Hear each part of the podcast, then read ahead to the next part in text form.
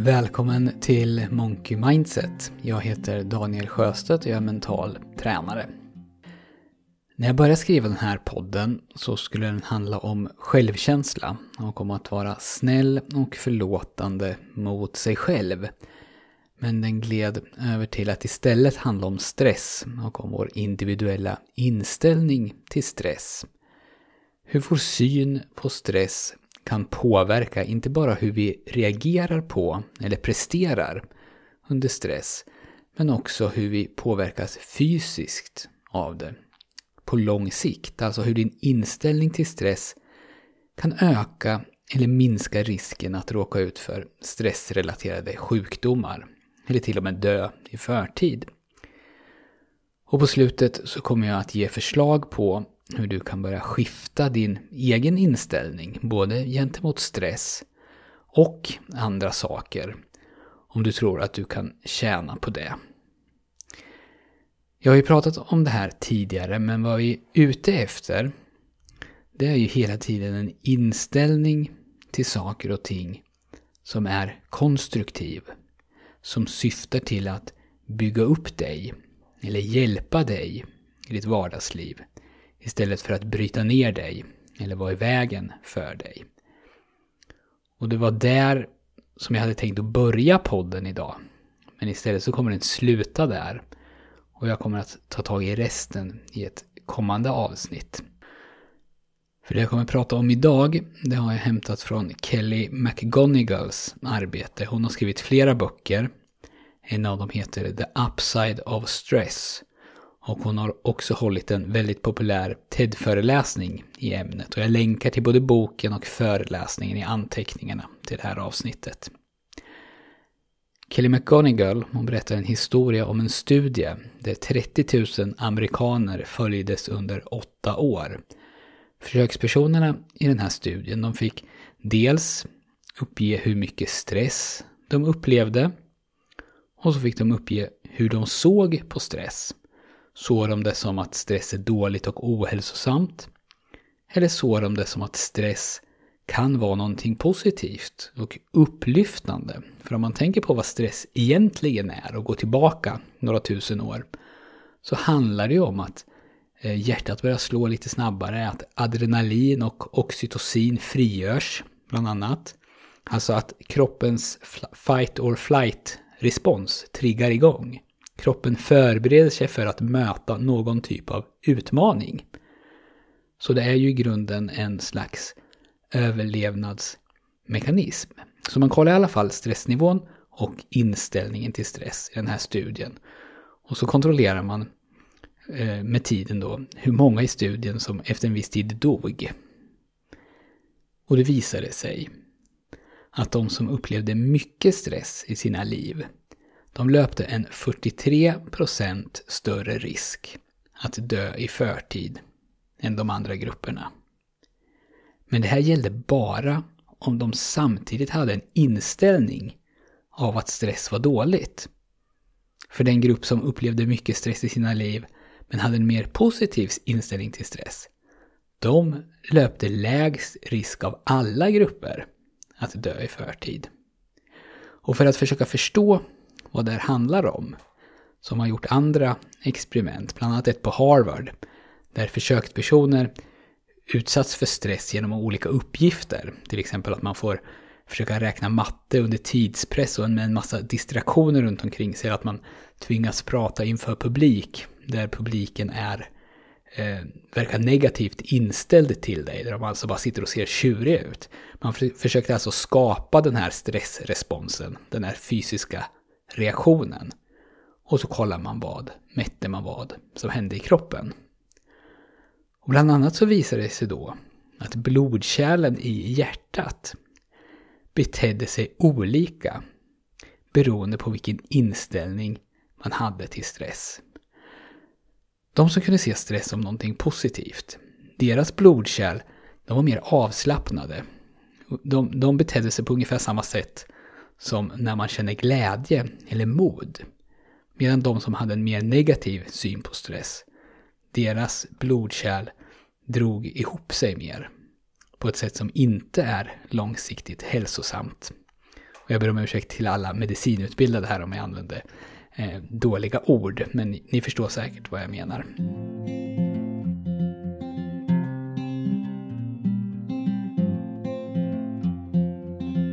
Och din inställning till stress påverkar också hur väl du presterar.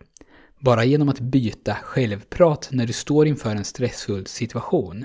Från att säga till dig själv, intala dig själv, att bli lugn. Som är den naturliga reaktionen hos nästan alla av oss. Till att säga till sig själv att man är upprymd, att man vill bli peppad. Det gör att prestationen blir helt annorlunda. Presterar mycket, mycket bättre när man säger till sig själv att man vill vara upprymd och peppar. För när man säger till sig själv att man behöver bli lugn, då bekämpar man ju kroppens signaler. Medan när man vill bli upprymd så tar man hjälp av de reaktioner som kroppen avger. Så din inställning till stress påverkar alltså din fysiska hälsa. Stress i sig behöver inte vara någonting skadligt utan hur vi ser på att vara stressade spelar också in.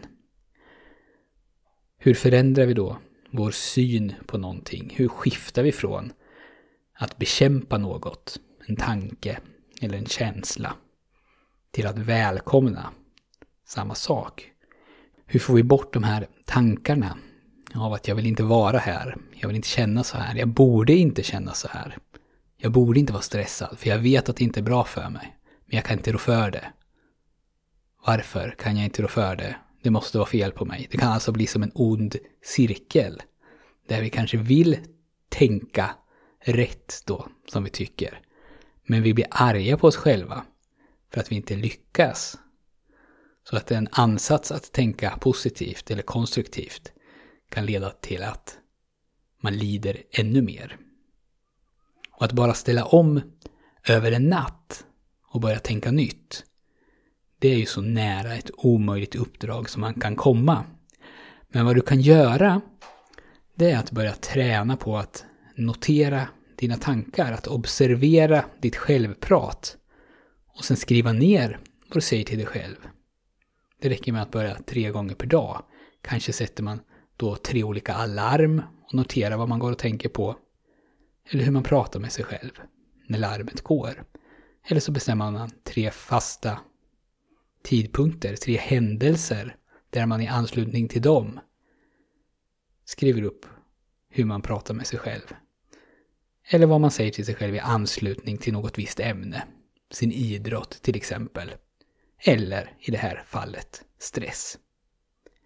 För när du gör det här och är ärlig mot dig själv så kommer du att upptäcka att kanske 80% av det du tänker och säger till dig själv, det finns bara i ditt eget huvud.